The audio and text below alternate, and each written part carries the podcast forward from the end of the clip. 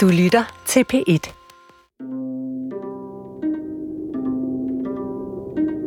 Brita, jeg sidder her med et øh, billede af, af Vladimir Putin. Ja.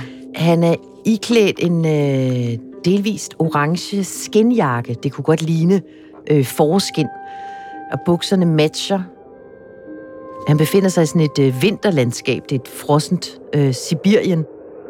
I en sådan kamufleret øh, terrængående militærvogn. Og så hænger han ligesom... Altså, han står op i førerhuset, men hænger sig ligesom ud over, over døren som sådan en general, der, der leder sine tropper. Hvor er han på vej hen i øh, den her mundering? Ja, hvis man kigger ind gennem øh, frontruden, så kan man se, at øh, passageren ved siden af, det er øh, forsvarsminister Shogu, som, øh, så vidt jeg er informeret, er øh, en ret nær ven af Vladimir Putin. Jamen, de er på vej på picnic, de to, i Sibirien, og sidder der med deres små øh, blikkrus og pølser i sådan en rimelig øh, kampklar opstilling. Og et meget robust billede, vil jeg sige. Robust hygge. Men altså, Brita, hvorfor skal det se sådan der ud, når de skal på picnic, altså? Fordi det skal vise, signalere, at her har vi øh, den øverstkommanderende, ham, der altid er klar, og vi har noget super godt grej, øh, som øh, fungerer, og vi har et stærkt kampberedt øh, Rusland.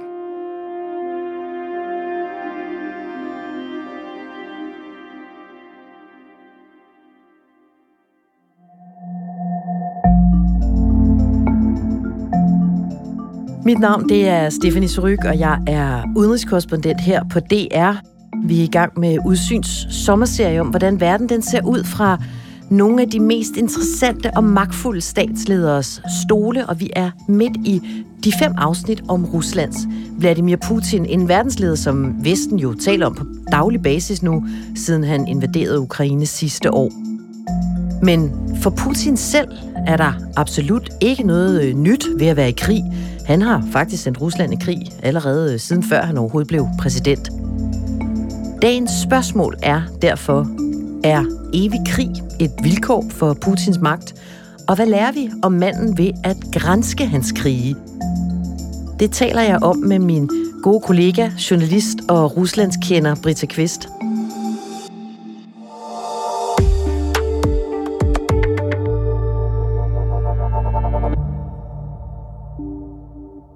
Hej igen, Brita. Ja, hej igen. Hvor mange af Putins krige har du egentlig dækket for D R?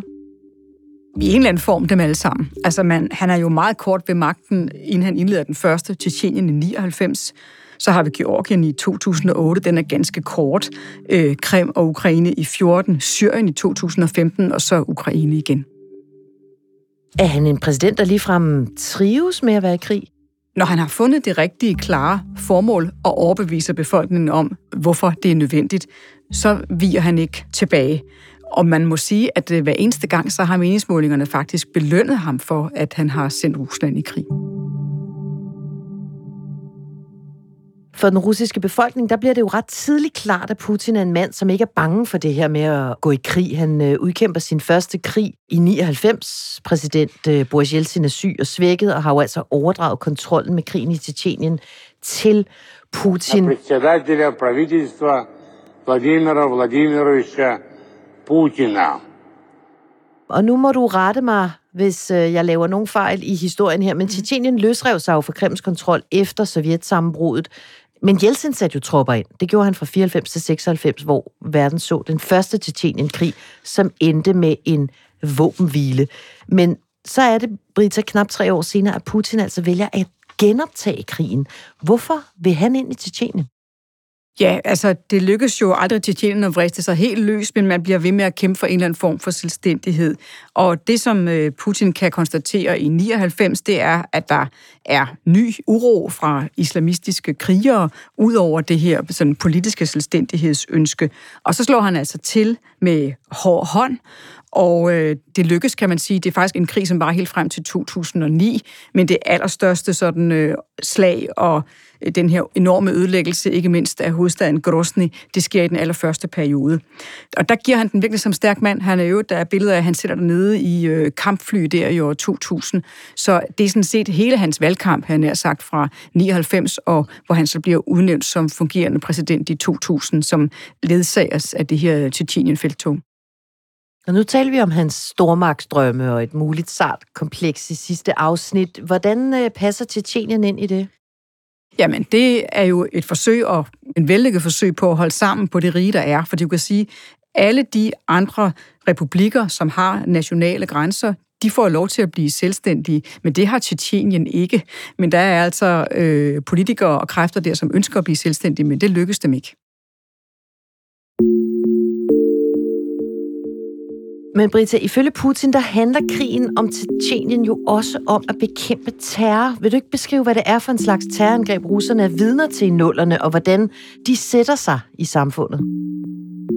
Der er især to terroraktioner, gisselaktioner, som sætter sig i bevidstheden hos virkelig mange russere, også om det foregår langt væk fra, hvor de selv bor. Det ene er en gisseltagning i et teater i Moskva, øh, Dubrovka.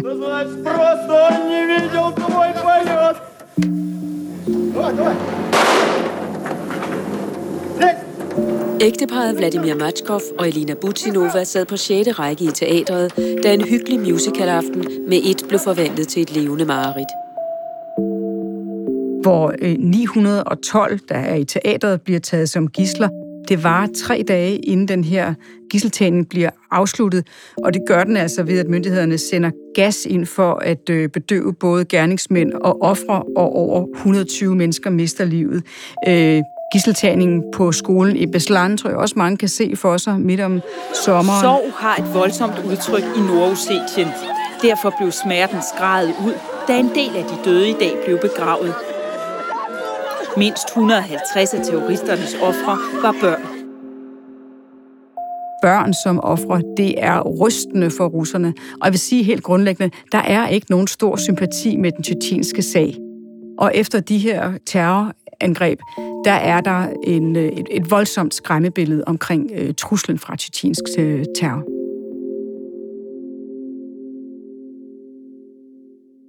Hvordan beskriver Putin selv de her tjetjenere? Der er særligt et udtryk, som er blevet nævnt mange gange, hvor han på et tidspunkt siger, at de skal jagte dem, om de så skal tvære dem ud i lokummet. Og det er sådan en grov form for sprogbrug, som han nogle gange kan lige tage op af hatten, hvor man måske mindst venter det, som er sådan lidt gangsteragtig, bølleagtig, fængselagtig.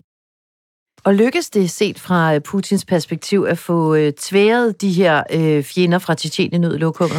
Ja, det må man sige, det gør. Altså, det tager nogle år, men i to tusind og syv, der bliver Kadyrov indsat, den unge Kadyrov, som præsident i Tjetjenien. Og det vil sige, at måden at få kontrol med det her område på, det er at få en lokal, meget hårdhændet type til at styre det område dernede, som er fuldstændig lojal over for Putin og får rimelig frie hænder til et ret brutalt styre. Så en Kreml-marionet. Det er han, ja.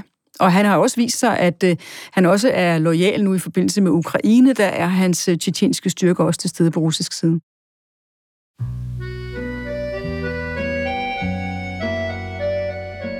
Så lad os gå videre til det næste af Putins krige, for i to tusind og otte, der går Rusland så i krig mod Georgien. Og det er jo altså den krig, som betragtes som den første i Europa i det enogtyvende århundrede. To legitime nationer med kanoner, der ikke bare er rettet mod hinanden, men allerede er affyret.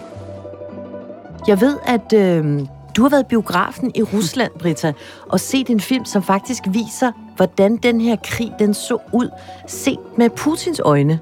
Hmm. Det var et stykke tid efter. Det, det handlede om, var jo de her to løsrivelsesområder, Sydossetien og Abkhazien. Der havde øh, Rusland givet statsborgerskaber til en del mennesker i de områder, og det er med den begrundelse, at dem skal vi beskytte mod Saakashvili, den georgiske leder, at det russiske militær rykker ind.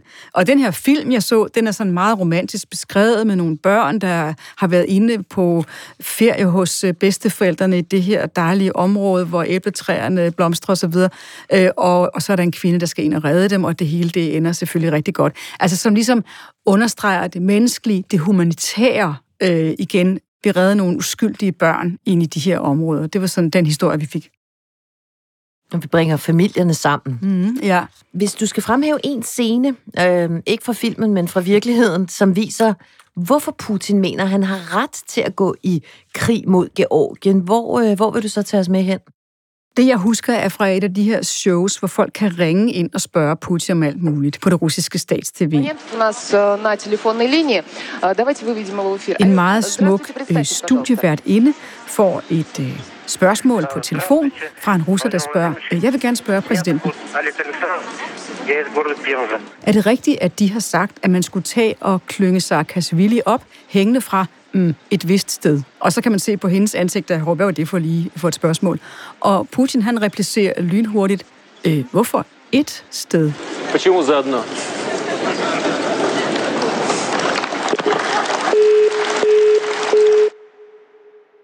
Altså, nu bliver det måske mystigt at høre på, men måske fordi han øh, tænker, at de fleste mænd har øh, to testikler, ikke? Så... Så siger han så, efter at folk har jublet og grinet over, hold nu op, sagde han virkelig, at Saakashvili skulle klynges op, ikke? Så siger han, okay, alvorligt talt, det det her, det handlede om, det var, at øh, vi ville godt have garanteret Georgiens suverænitet, men vi var nødt til at hjælpe de her mennesker i de to områder, fordi de var truet af, af den her mand.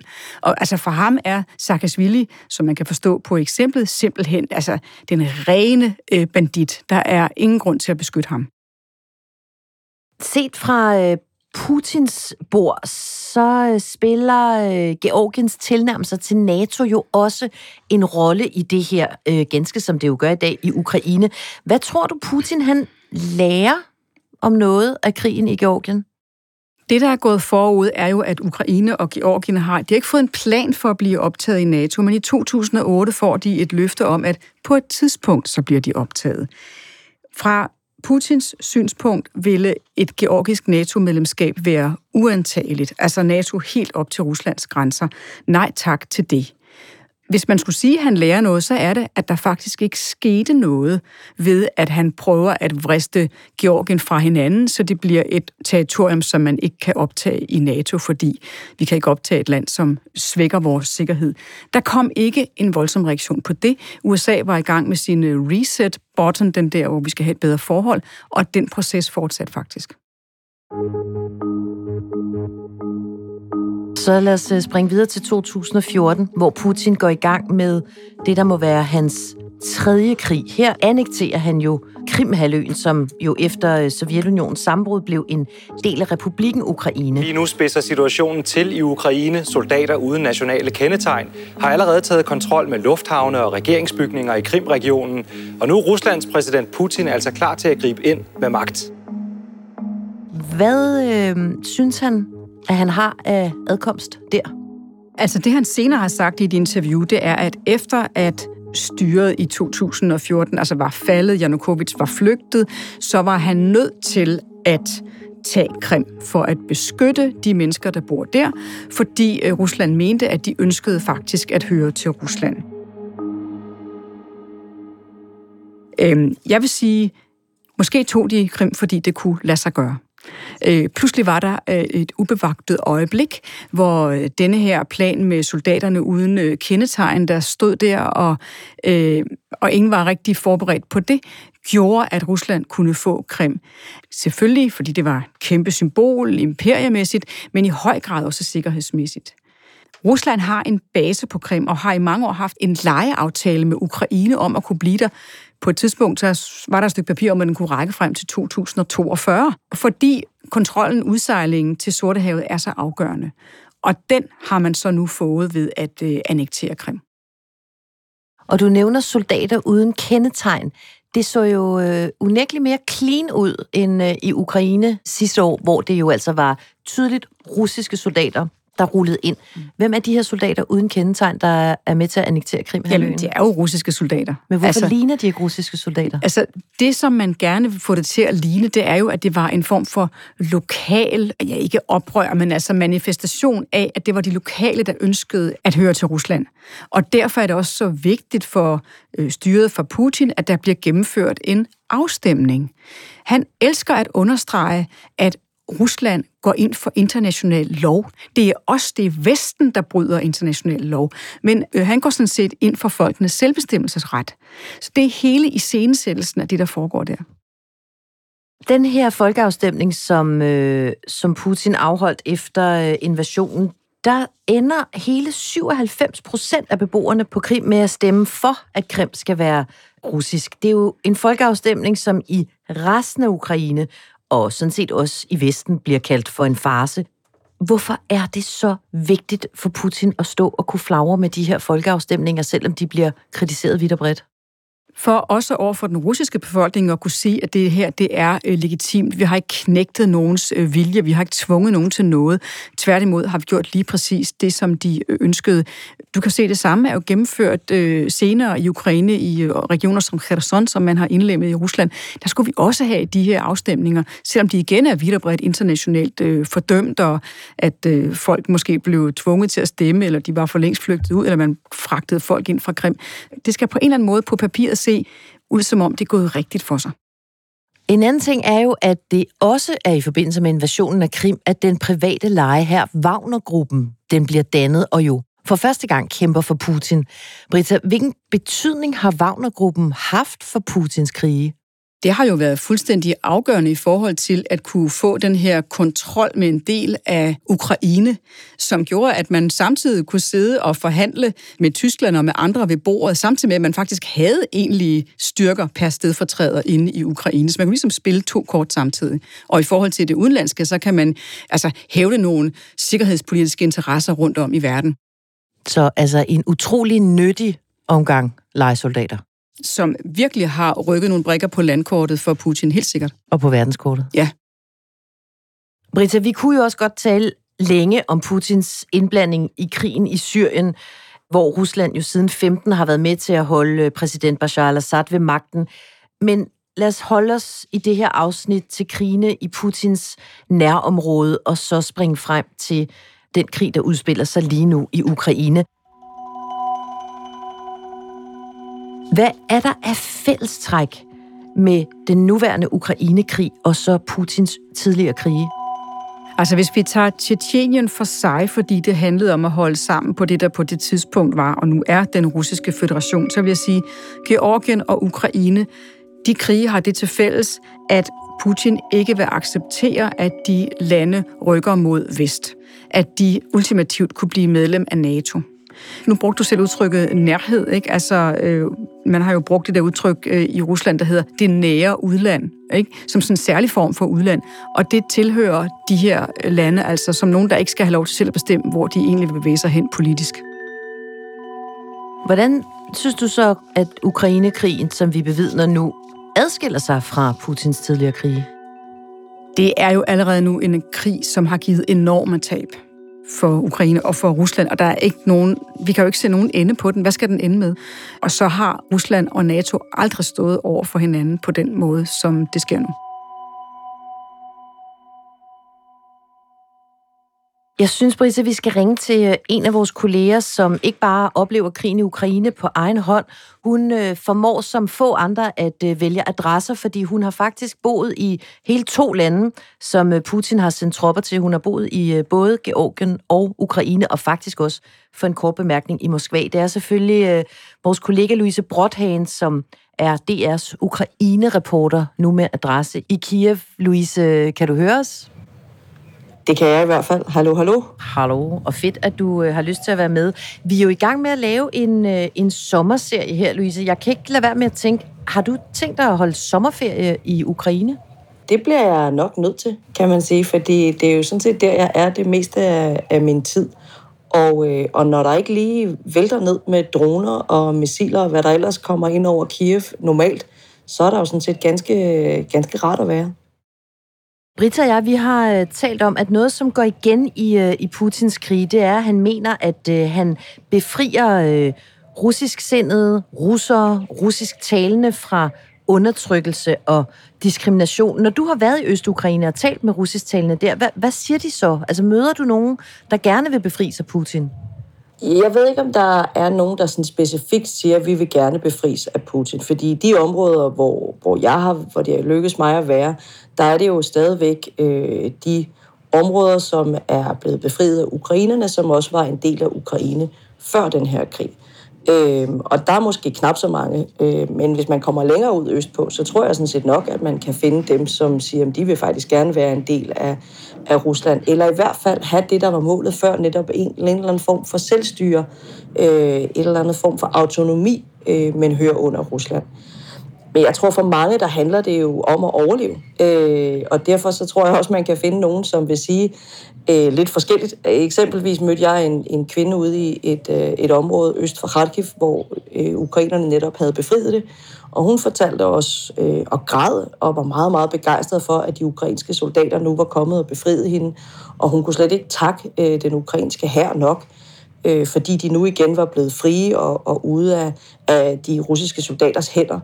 Og efter vi havde snakket med hende relativt kortvarigt, så kom der en anden kvinde hen og sagde til os, I skal bare lige være klar over, at hende I lige har talt med, hun sagde fuldstændig det samme, da der var russisk tv her, altså russisk stats-tv, og da det var russiske soldater, der kom.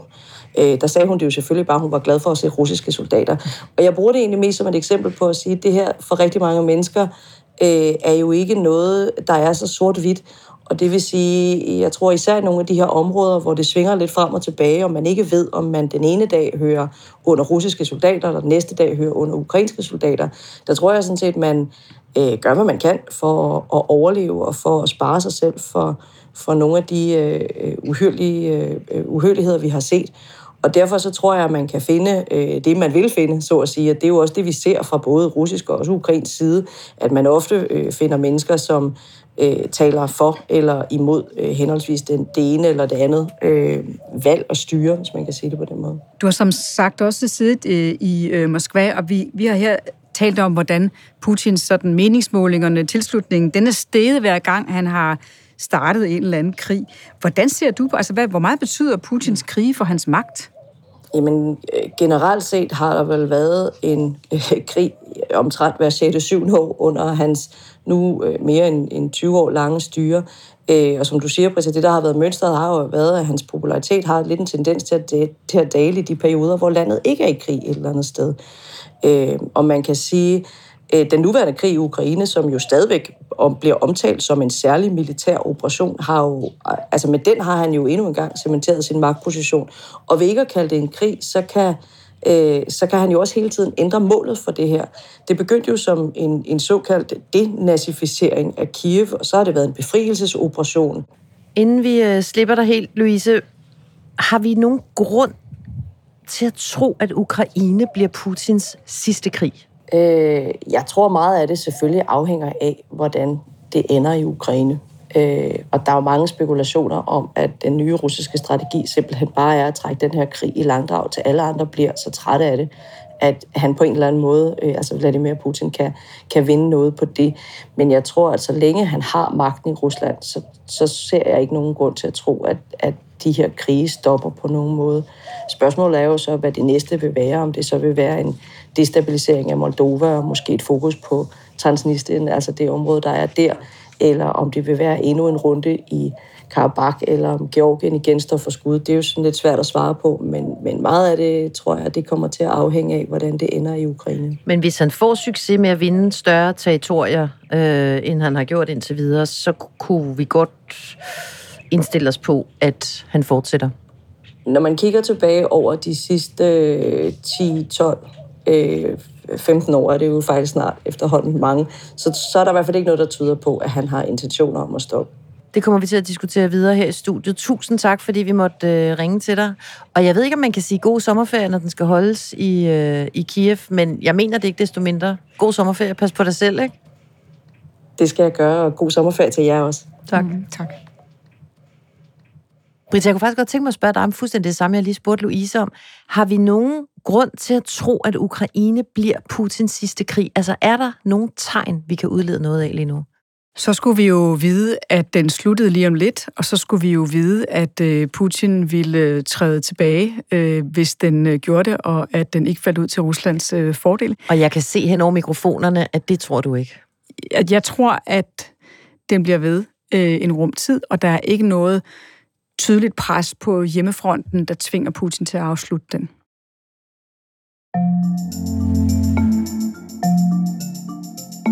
Og lige præcis noget af det, der er med til at holde den her krig kørende, det skal vi jo tale om i næste afsnit. Og hvis du er klar til endnu en snak, så bliver det altså om, hvor meget af Putins magt, der kører på gas. Mit navn, det er Stéphanie Surrugue. Det her, det er Udsyns sommerspecial.